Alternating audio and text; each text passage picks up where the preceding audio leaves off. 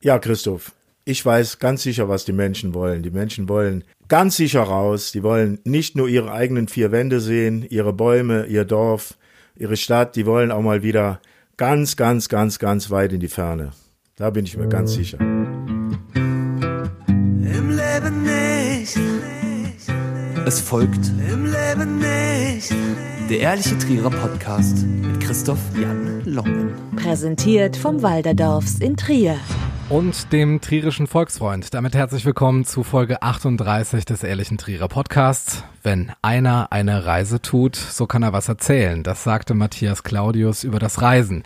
Das Zitat stammt aus dem 18. Jahrhundert, als Reisen, wenn nur mit der Postkutsche möglich war. Heute ist das Reisen noch schwieriger, so wie ein Friseurtermin oder ein Kneipenbesuch. Dennoch ist diese Leidenschaft geblieben, sie ist stark und man sehnt sich danach, mal nicht in sieben Tagesinzidenzen oder im 15 Kilometer Radius denken zu müssen, sondern einfach mal an entfernte Kontinente oder eine Busfahrt nach Paris.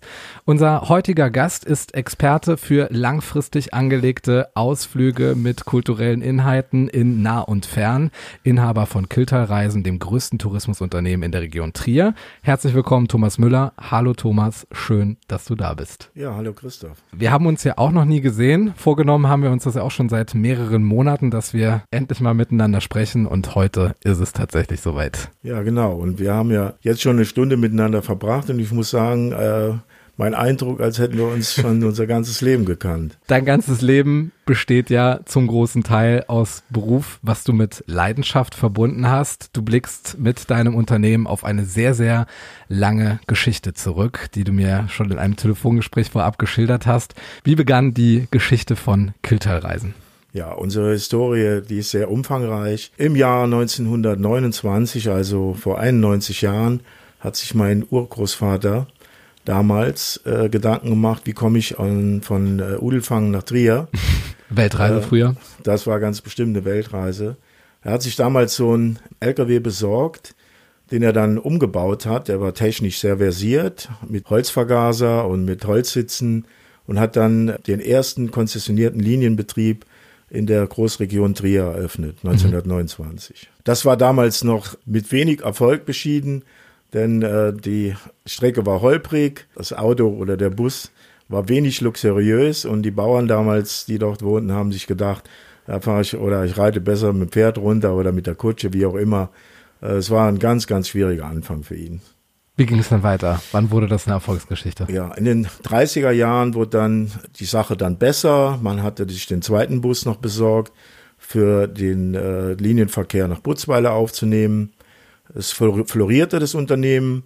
Man fuhr also täglich mehrmals runter zum Hauptbahnhof oder zum Pferdemarkt, bis dann äh, der Weltkrieg diesem erfolgreichen Unternehmen erstmal egal ausmachte. 1943 wurde dann der Betrieb als nicht äh, kriegsrelevant zugemacht und mein äh, Urgroßvater durfte dann äh, mit Rommel nach Afrika gehen und kam erst 1946 aus der Gefangenschaft wieder zurück. Bemerkenswert in noch eine kleine Randnotiz. Äh, Zwei der Busse, der damaligen drei Busse, gingen dann tatsächlich auch per Schiffstransport nach Afrika und wurden dort äh, beim Afrika-Korps eingesetzt. Die kamen allerdings auch nicht mehr zurück.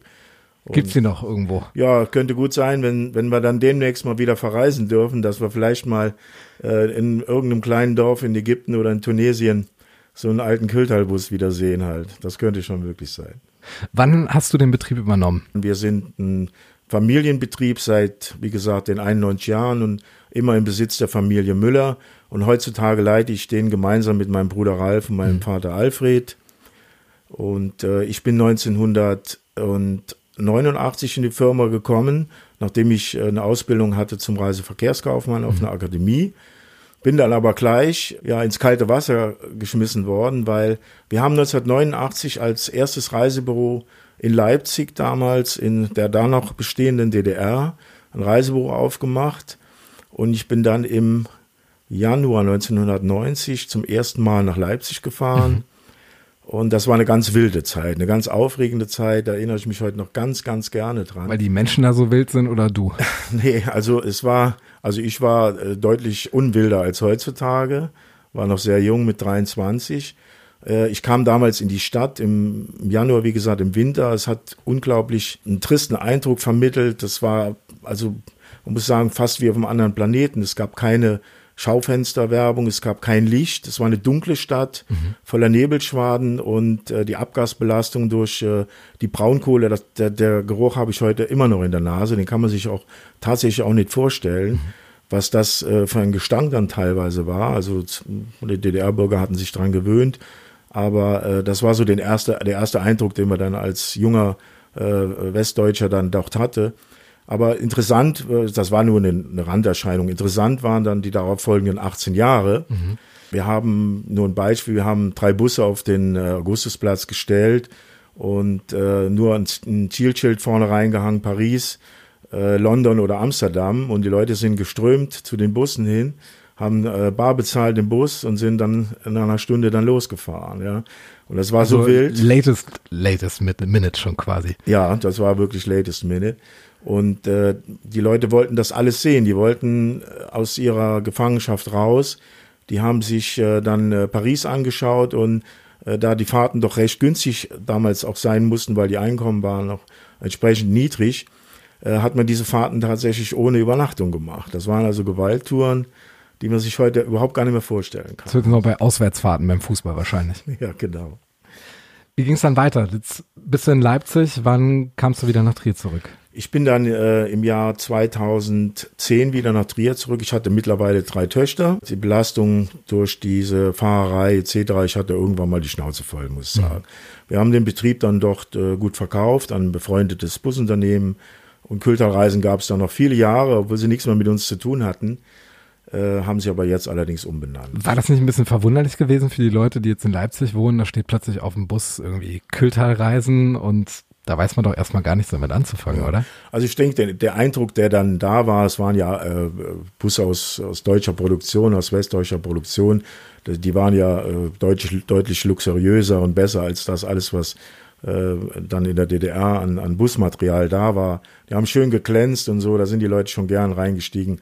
Ich glaube, es war völlig egal, was draußen stand. Halt, ne? Trotzdem galt es dann für dich in Trier auch Fuß zu fassen, hier Akzente zu setzen. Was war da deine Idee, vielleicht auch eine Inspiration, die du aus Leipzig mitgenommen hast, um jetzt auch tatsächlich in Trier erfolgreich zu sein? ich habe es ja eben schon angesprochen, zunächst mal mit dem Linienverkehr angefangen. Der ging dann ungefähr bis 1964. Wir sind dann von äh, Udelfang nach äh, Erang runtergezogen, weil wir doch eine große Fläche, das war dann mittlerweile mein Opa Klaus Müller, hat eine große Fläche in der Eranger Straße gekauft und dort hat man mehr Platz, dann hatten wir schon sechs oder sieben Busse. Dann äh, begann die Zeit äh, der bundesdeutschen äh, Italien-Sehnsucht, kann man ja sagen, in den 60er Jahren.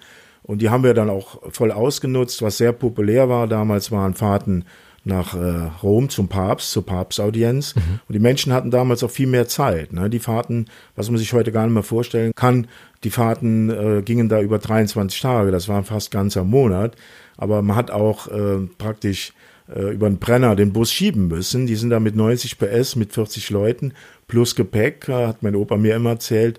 Äh, Wenn es dann zum Scheitelpunkt kam über den Brenner, dann musste auch schon mal die, äh, die Kundschaft aussteigen und neben dem Bus zu Fuß gehen. Ja, und rechtzeitig auch wieder einsteigen. Ja, Ne? ja, genau, bevor der Bus anfängt zu rollen. Ja, da haben wir angefangen und äh, also gerade jetzt so was die religiösen Dinge anbetrafen, die waren damals sehr, sehr hoch im Kurs. Fahrten nach Fatima, nach Portugal und äh, in andere äh, Städten. Und auch dann zu dieser Zeit begann äh, unsere Bustouristik. In den 70er Jahren hat man dann auch äh, Kataloge, große, also mehrseitige Kataloge auf, aufgelegt. Dann äh, wurden dann Parisfahrten, London, das war sehr populär in der Zeit. Die 80er Jahre bedeuteten dann nochmal einen Einschnitt, auch einen Kurswechsel kann man sagen. Denn dann begann die Zeit der Pendelverkehre, äh, Spanien, Italien. Also das hat äh, ein Trierer Unternehmen damals erfunden, Schauens und Reisen, wer sich vielleicht noch daran erinnert. Die sind dann zweimal in der Woche nach ähm, Spanien gefahren mit äh, jeweils zwei oder drei Fahrern, haben die alten Gäste wieder aufgenommen, sind zurückgefahren, also ein richtiger Linienverkehr. Und das war damals sehr, sehr populär. Wir haben dann uns auch natürlich entschlossen, das mitzumachen. Dann hatten wir schon in den 80er Jahren pro Jahr ungefähr 10.000 Leute nach Lorette gebracht. Das war schon, das Und wieder war schon, zurück, Äh, ja. ja, und wieder zurück, genau. Das ging die 80er Jahre, also ab Mitte der 80er Jahre, bis ungefähr Mitte der 90er Jahre. Dann kamen die Billigflieger kamen auf den Markt und dann war der Markt eigentlich kaputt, muss ich sagen. Ja, also das verstehe ich auch. Dann ist niemand dann gerne 16 Stunden mit dem Bus gefahren, wenn er dann von, äh, von Hahn aus eine andere oder eine Stunde halt nach Girona fliegen kann äh, für, für ähnlich viel Geld oder weniger Geld. Das war, das äh, Geschäftsfeld war dann kaputt. Und dann mussten wir uns überlegen, was machen wir und dann haben wir dann äh, uns dazu entschlossen, die Bustouristik wieder ganz neu aufzulegen, also viel mehr Event zu gestalten, viel mehr Busfahrten zu organisieren, wo Trierer Persönlichkeiten drin sind, aber auch Experten, alles. Hm. Gibt es ein Beispiel? Ja, gerne. Wir haben dann 2012, habe ich den Helmut Leindecker angerufen, habe gesagt, Helmut, ich hatte den gar nicht gekannt, um Gottes Willen, Helmut Leindecker. Äh, ich habe gesagt, Herr Leindecker, können Sie sich vorstellen, äh, mit, äh, mit einer Busgruppe voll Trierern nach Paris zu fahren, drei oder vier Tage und da auf dem schönen Trierer Blatt eine äh, schöne Stadtrundfahrt zu gestalten.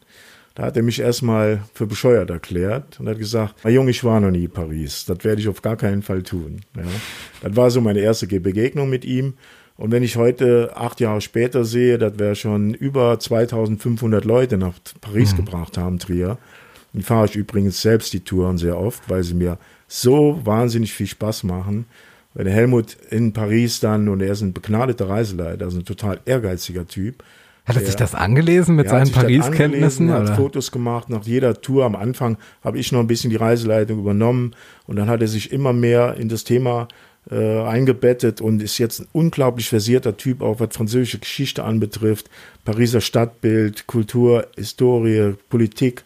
Ist ein astreiner äh, äh Stadtführer für Paris und alles auf Trierer Blatt, also Weikimt, den Eisenträgerturm, das ist, also die Fahrten sind einfach nur geil. Die sind, die machen Riesenspaß halt. Ne?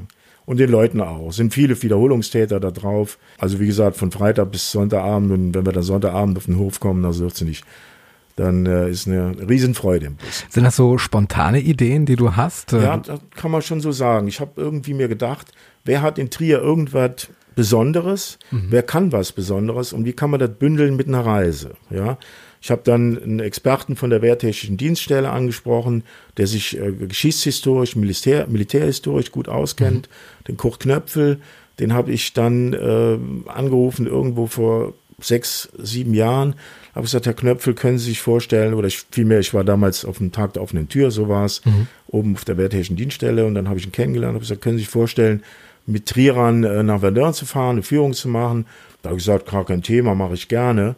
Und dann äh, haben wir die erste Fahrt äh, dann aufgelegt und am Vorabend rief er mich nochmal an, ja, Thomas, wie sieht's aus?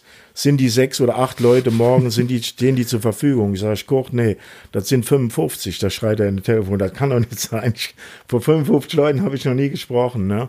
Und mhm. ich habe ihn dieser Tage getroffen und er hat gesagt, er würde das heutzutage, es macht ihm riesen Spaß. Er geht völlig in dieser Sache auf und er könnte sich vorstellen, vor tausend Leuten Fahrt zu machen oder irgendeinen mhm. Vortrag zu halten über Verdun, über die Landung in der Normandie oder über die Ardennenschlacht zum Beispiel. Das sind die Bereiche, die wir in dem äh, geschichtshistorischen Bereich abdecken. Was für eine Perspektive nimmt er da so ein? Erzählt er das jetzt sicherheitspolitisch oder wie darf man sich das vorstellen? Ja, das ist das Interessante an ihm, Christoph. Er nimmt keine Lagekarten, er erzählt nicht von irgendwelchen General von Falkenheim oder in dem Fall oder auf der, in der Ardennen-Offensive von McAuliffe oder wie die Generäle hießen, sondern er spricht ganz klar die Sprache der einfachen Soldaten, er erklärt den Kunden, also unseren Gästen, wie das Leben im Feld war, wie, ent, ent, äh, wie viel Entbehrung die Leute mhm. hatten, wie, wie grausam das Ganze war, so dass man sich tatsächlich, und wenn der dann zurück von der Natur kommt, dann ist da auch eine ganz andere Stimmung, ist keine Friedhofsstimmung oder so.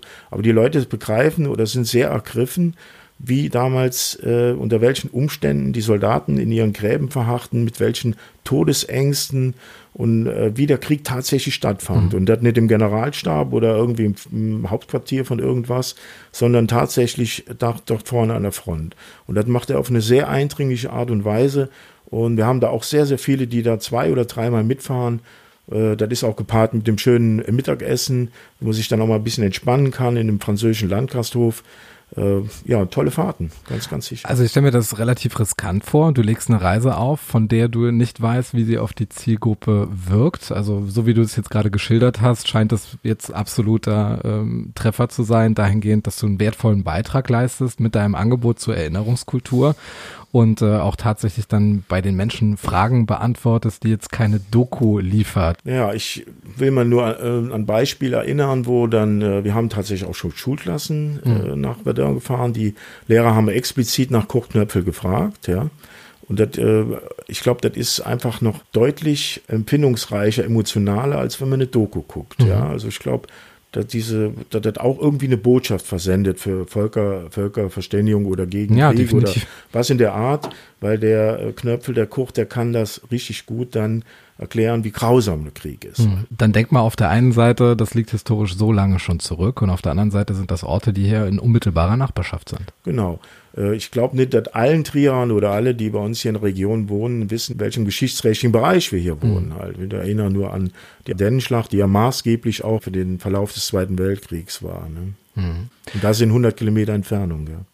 Jetzt habt ihr euch aber nicht nur auf Bustouristik spezialisiert, die du ja neu definiert hast gewissermaßen, sondern ihr musstet dann ja auch die Ziele bedienen, die jetzt mit der Zeit gekommen sind. Das ist Südostasien, das sind Kreuzfahrten, das sind äh, sonstige Safari-Touren, also im Grunde alles, was es so gibt. Also wir decken schon die gesamte Palette des der Touristik ab. Vor 30 Jahren haben wir äh, noch ein Reisebüro gegründet in der Glockenstraße. Das gibt es heute immer noch. Und in der Trier Galerie. Und äh, dort kann man natürlich das gesamte Portfolio an äh, touristischen Veranstaltern bieten, ob Luxair Tours, Mein Schiff, AIDA, TUI selbstverständlich, auch viele kleinere Spezialreiseveranstalter, die da äh, zu buchen waren, muss man ja in dem Fall sagen, äh, waren sehr erfolgreich bis äh, Mitte März 2020. Und äh, dann fing ja der ganze Mist hier auch dann an. Und äh, ja, seitdem ist es einfach eine grausame Zeit. Vielleicht sprechen wir einfach nochmal über die schöne Zeit. Über Was vorher. ist denn jetzt noch möglich?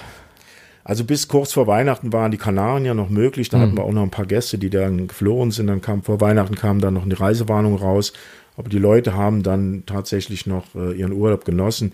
Die Hotels haben ja auch die Abstands- und Hygieneregeln in, in hervorragender Weise. Die werden sich ja nicht selber schädigen. Die haben das schon alle gut gemacht. Hat sich der Tourismus jetzt in den letzten Monaten verändert? Hat sich der Geschmack vielleicht auch ein bisschen geändert, dass man da eine andere Sehnsucht entwickelt hat, als das, was man vorher gerne besucht hätte? Also man hat natürlich äh, aufgrund der Situation, ich meine, der Mensch sucht immer nach Lösungen, nach Alternativen, haben wir festgestellt, dass natürlich äh, im Sommer Deutschland der absolute Renner war, ja, oder Campingurlaub, Wohnmobil etc. halt. Ja. Was waren da so die Ja, das, das, sind, äh, das muss man ganz klar sagen. Das sind einfach Ziele, die traditionell nicht so sehr im Reisebüro gebucht werden, weil die einfach sehr unkompliziert sind. Ja, also Reisebüro bewegt sich doch deutlich über die Grenzen hinweg. Ja, wenn jemand nach Thailand will, der will eine Expertenmeinung haben. Wie sieht es da aus und so. Das ist ja letztendlich auch das, was ein Reisebüro ausmacht, ein gutes Reisebüro. Wir waren, da muss ich jetzt ein bisschen Eigenwerbung betreiben, mit Sicherheit eines der erfolgreichsten Reisebüros bis halt, bis die Pandemie kam, weil wir äh, wirklich ganz tolle Reiseexperten da sitzen haben, die schon seit Jahrzehnten, äh, die schon von teilweise von Anbeginn dabei waren und gebündelt mit ihren Erfahrungen, die sie in Jahrzehnten von der Kundenseite auch bekommen haben, haben sie natürlich einen enorm wichtigen Ausblick auf die schönsten Reiseziele, auf die besten Hotels etc.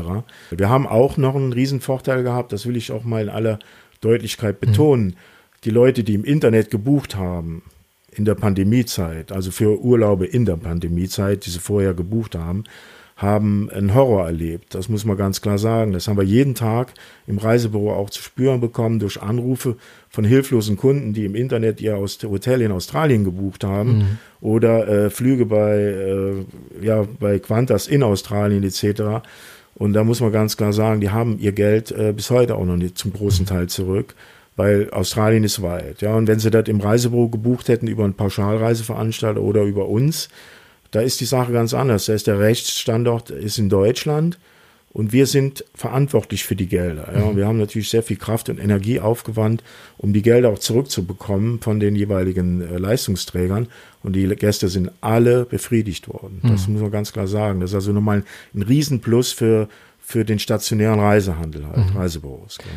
Also wenn es dann diese vier Glieder in dieser Tourismuskette gibt, also auf der einen Seite den Reisenden, der etwas bucht, das Tourismusbüro, was dazwischen steht, das Verkehrsmittel oder das Reisemittel dann beauftragt und auf der anderen Seite auch das Hotel an der letztlichen Urlaubsdestination. Kriegt ihr da jetzt eigentlich auch mit, was da so los ist in den Tourismus-Hochburgen? Wird es da überhaupt noch die Hotels geben, die man noch aus der Vergangenheit kennt? Die Situation im, im weltweiten Tourismus ist auch so. Ich meine, wir können alle sagen, wir bleiben nur in Deutschland, wir fliegen nie mehr.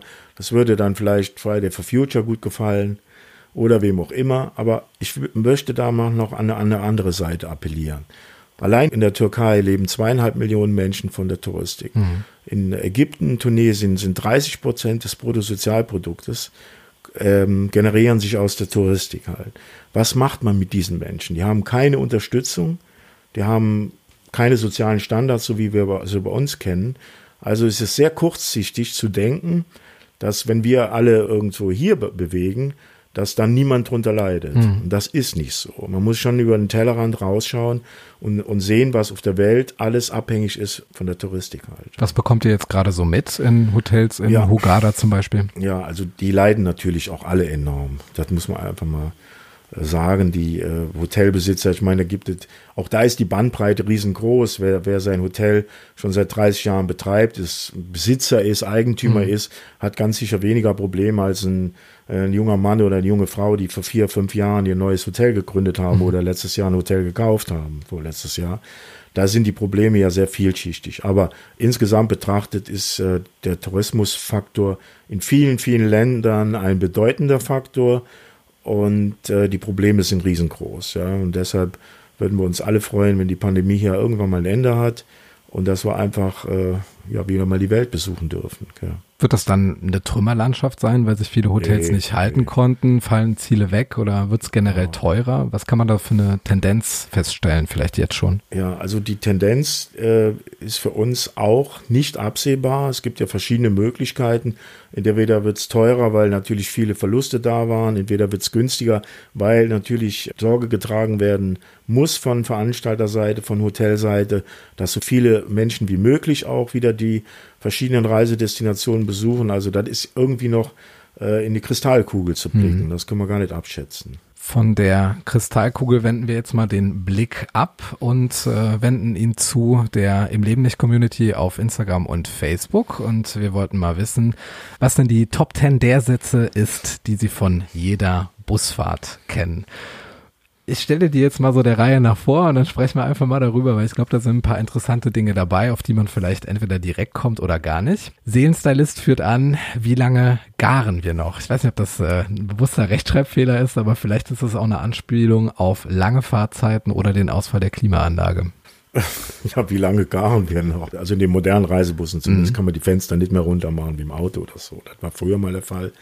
Und deshalb ist beim Klimaanlagenausfall ist natürlich schon schnell eine Schweinehitze im Bus, eine Bullenhitze. Ist schon ein Thema dann ja, auch, das ne? ist ein Thema, aber es passiert sehr selten, muss man sagen. Mhm. Ansonsten von Simon, äh, Papa, ich muss mal, auch der Klassiker, die Toilettennutzung. Ich glaube, da beziehen sich auch die nächsten vier Kommentare drauf.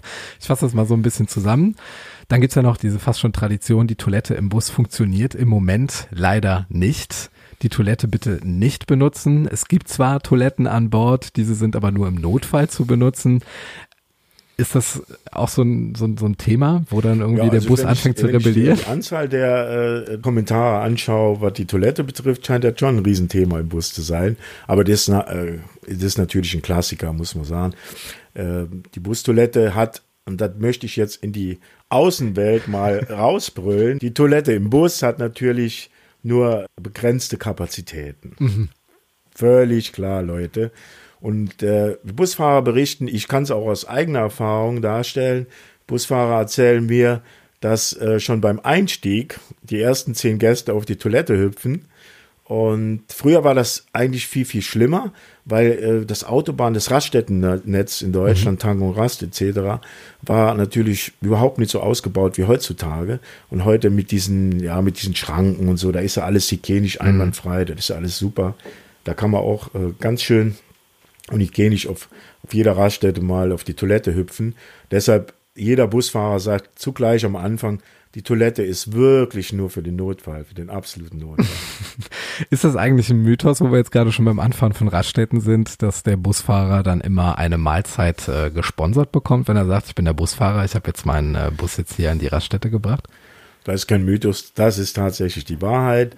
Der äh, Raststättenbesitzer denkt sich, oh hier, der bringt mir 50 Kunden, je nachdem, wie viel im Bus sitzen und dann kann er auf alle Fälle mal seine, seine Currywurst frei haben hier. Mhm. XY ist noch am Klo, am Rauchen, steht noch an der Kasse. Gibt es das Phänomen auch, dass man da manchmal auf einige wenige noch ein bisschen länger warten muss oder vielleicht noch mal jemanden vergisst? Also ich habe in Leipzig erlebt, da ist einer vorne in den Bus reingegangen und hinten raus.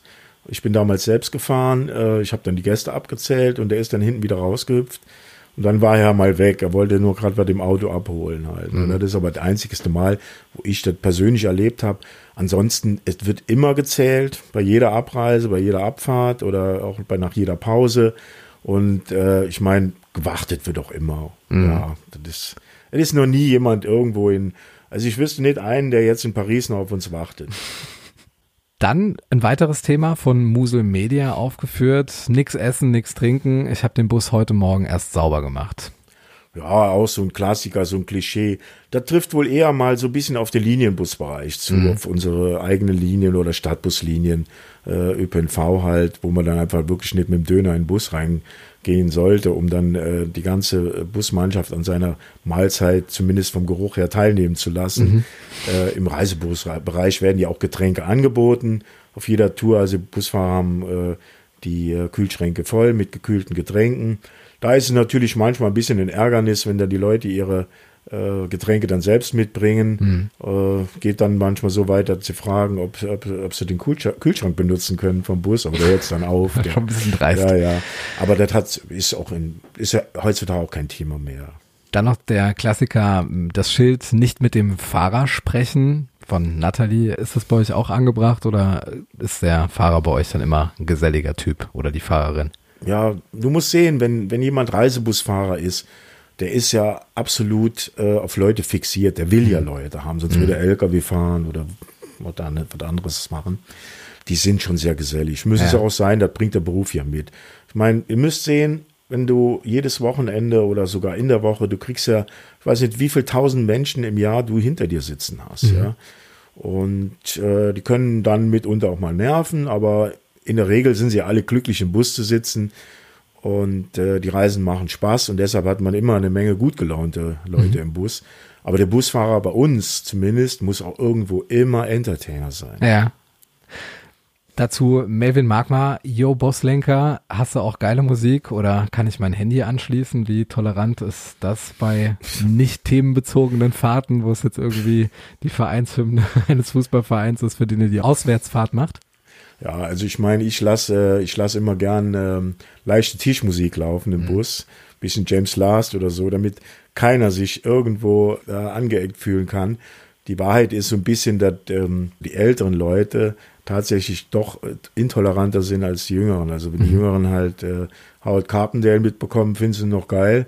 Und wenn die Älteren dann, äh, ich weiß nicht, wer jetzt da ziemlich aktuell ist, ähm, ja, Capital Bra hören jetzt Ja, genau, ne, ja. den, der, ich habe den Namen, ich hab den Namen nicht mehr auf der Zunge.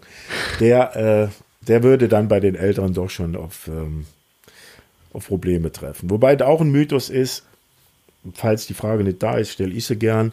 Die Leute, ähm, die wir im Bus haben, die Gäste, unsere Kunden, sind ähm, nicht 60 plus oder so. Ja, mhm. da, wir, da wir ja diese Eventreisen sehr, sehr häufig anbieten, auch sehr viele Städtereisen, mhm. ist das unser Publikum schon sehr durchmischt. Ob junge Familien, äh, also ich würde sagen, die Bandbreite geht von 20 bis 80 halt. Ne. Was passiert denn, wenn sich jemand mal im Bus übergibt? Du kommst aber hier mit Spezialthemen.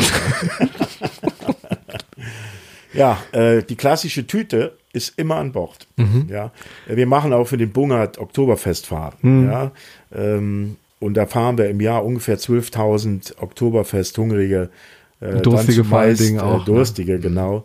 Und da kann es auf der Rückfahrt, äh, insbesondere wenn wir dann äh, auf kurvenreichen Strecken in die mhm. Eifel fahren, nach Bitburg und Brüm, kann es schon mal zum leichten Bäuerchen kommen halt. Aber wir verteilen ein dann. Ein bissiger Bauer halt, genau, ne? Wir verteilen halt ähm, immer gerne die Kotztüten.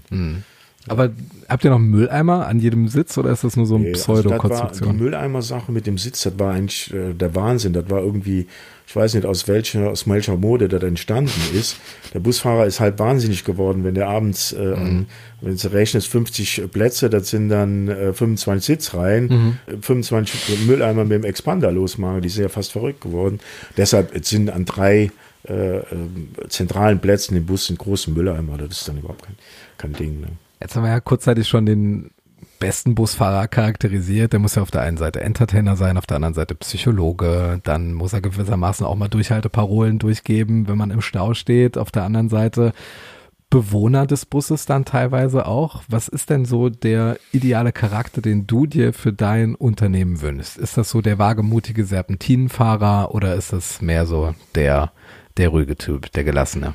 Ich meine, das Busfahrertechnische, also das Handling, die, die Fähigkeit, Bus zu führen, ist natürlich schon sehr, sehr wichtig. Aber doch entscheidender, viel entscheidender ist die, diese Fähigkeit zum Entertainment, ja.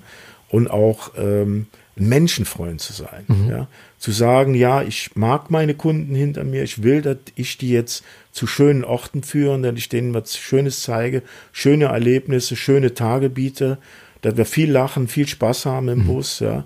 Und das äh, ist für mich absolut das Entscheidende. Ne? Sie sollen alle super fahren können, aber ähm, das Entscheidende ist schon das Menschliche. Was ist denn so die größte Entertainment-Leistung, die jemals in so einem Bus bei euch stattgefunden hat? Und zwar habe ich das in Amerika kennengelernt, vor zwei Jahren. Külterreisen bietet auch Bustouren in Amerika an. Das heißt, mein Bruder und ich, wir haben jetzt äh, zum dritten Mal im letzten Oktober eine Amerika-Busreise äh, organisiert, wo dann 25 Trierer mitfahren und wir uns in Amerika einen deutschen Bus anbieten. Und Ah, da gibt es deutsche Busse auch. ja, es gibt ein Unternehmen aus München, äh, aus Dachau dort. Die haben vier deutsche Busse in Amerika, in jeder Himmelsrichtung ein.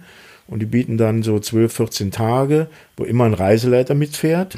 Und der Ralf und ich, also mein Bruder und ich, wir sind den Bus gefahren. 5000 Kilometer durch Nevada, Arizona, durch die Wüste, durch äh, Quebec. Also wir waren, die ersten äh, zwei Touren waren wir im Süden. 19 sind wir dann von New York bis hoch äh, ins wilde, also ins sehr, sehr, waldreiche Kanada gefahren. Zieht sich ja doch so ein bisschen die Strecke, ne? aber, aber top, super top.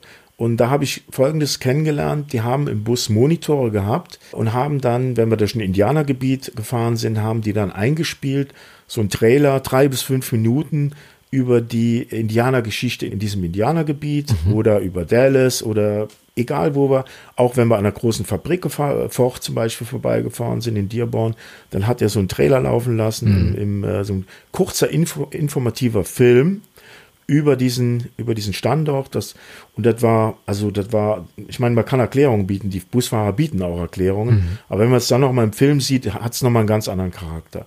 Und damit sind wir hingegangen haben über 2000 von diesen Filmen, äh, GEMA-frei muss man sagen, akquiriert, die wir dann in einem System äh, im Bus äh, installiert haben. Und wir können, also wenn wir jetzt nach Paris fahren, fahren dann an Reims vorbei, dann senden wir im Bus einen drei bis fünf Minuten Trailer über die Geschichte von Reims zum Beispiel. Muss sich dann noch jeder angucken dann, ne?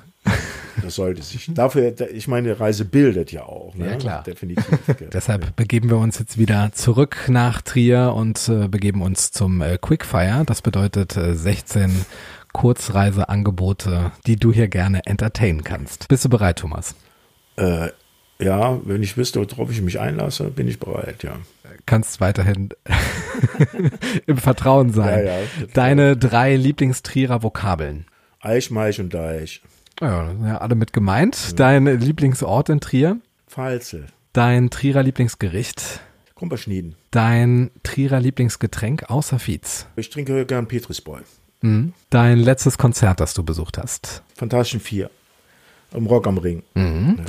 Das letzte Sportereignis, das du dir angesehen hast. Äh, live oder im Fernsehen? Die Frage kommt immer wieder. Ja. Live ist live. Also, Äh, das Handballspiel meiner kleinen Tochter. ah ja, ich hat sie gewonnen auch. Ja, die haben gewonnen. Deine Trierer Lieblingsgastronomie. Äh, Monika van Bellens, Sie um dich und äh, Ecken in der Marstraße. Dein Lieblingstrierer, deine Lieblingstriererin. Äh, meine Frau. Also meine Lieblingstrierer sind meine ganzen Freunde. Was ist dein persönliches Lieblingsreiseziel? Japan. Welchen Geheimtipp hast du gegen zu lange Busfahrten? Frage von Susanne. Außer Schlafen. Ja, ich würde sagen, den Trierischen Volksfreund erstmal, ganz klar. Und dann ähm, sich die schönen Filmchen anschauen, die wir dann, und die Landschaft anschauen und die schönen Ziele, die wir anbieten. Darüber nachdenken, wie schön es sein wird, wenn man dann mal da ist. Ne? Welchen Insider-Tipp hättest du für einen kurzen Ausflug hier in der Region, den vielleicht nicht jeder kennt? Wir sind ja alle sehr in Richtung Koblenz affin. Ja, die Mosel darunter, super schöne Orte, wunderbar. Aber wenn wer sich in ein Auto setzt und mal nach Metz fährt, eine Stunde Fahrt, ja, ich bin mir nicht so sicher, ob so viele Trierer schon in Metz waren. Ja. Metz ist eine bombenschöne Stadt, super schöne Stadt. Welchen Satz hörst du von deinen Mitarbeitern am häufigsten? Muss das sein. Woraus schöpfst du Kraft und Inspiration? Ganz klar aus meiner Familie, dann äh, muss ich sagen, aus mir selbst auch. Ne? Was ist denn deine Lieblingsserie? Game of Thrones. Was war so der Rekord, den du hattest im äh, Serien durchgucken? Schon bemerkenswert, dazu eine Frage gerade kommt, denn äh, ich habe im Moment nicht so wahnsinnig viel zu tun in der Touristik und ich habe jetzt, äh, glaube ich, äh, innerhalb von, von anderthalb Wochen die gesamte Staffel nochmal zum zweiten Mal angeschaut. Alle Staffeln, oder? Alle Staffeln, 96 Stunden, vier Tage. Und das ist jetzt, heute Nacht habe ich äh, die letzte Folge beendet. Ja.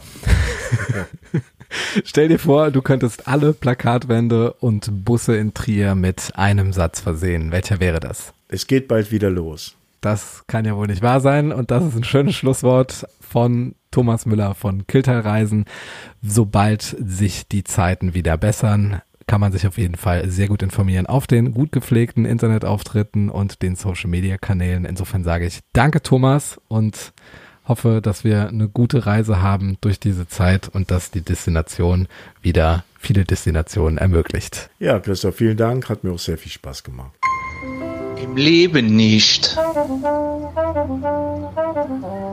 Der Ehrliche Trierer Podcast über Erinnerung und Fiktion. die jeder kennt. Präsentiert vom Walderdorfs in Trier. Hast du endlich auch mal verfahren so mit dem Bus, als du unterwegs gewesen bist? Schwer verfahren. Ja, wie war das? Katastrophe. Wo warst du da unterwegs gewesen? Da war ich 1990, sind wir noch on air? Nee. Ja klar. okay. 1990 mit meinem Bruder äh, habe ich in Leipzig geladen, sind wir nach äh, Rom gefahren mit äh, 60 äh, Leipzigern. Und sie haben einen Tagesausflug nach Neapel gemacht.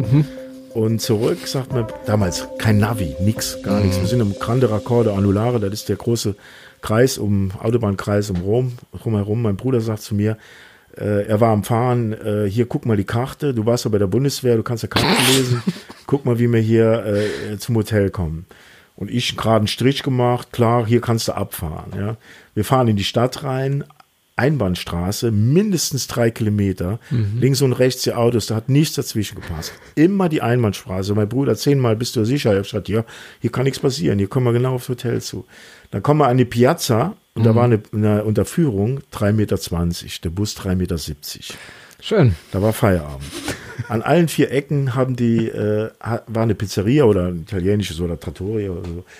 Die fingen dann an, da kam Polizei, Riesenaufstand, kilometerlanger Stau. Mir sind die Nerven, ich habe ich hab keine Nerven mehr. Und ihr musstet rückwärts wieder rausfahren durch die Einbahnstraße oder was? ja, dann haben die angefangen, wir mussten erst mal drehen, haben die angefangen in den Restaurants die Tische wegzuräumen. Die Gäste mussten alle aufstehen, dass wir den Bus da äh, drehen. Wir waren ja beide, wir hatten ein Jahr und ein halbes Jahr Führ Führerschein und sind dann, ich meine, die Aktion hat vier Stunden gekostet. Ne? Die Leute da drin im Bus, die haben nur gelacht über die schnatternden Italiener und hier und, und wie man es halt kennt auch. Gell. Ja, die Das professionellen deutschen Das Busfahrer. Schlimmste, was ich je erlebt habe äh, an Verfahren halt. Gell.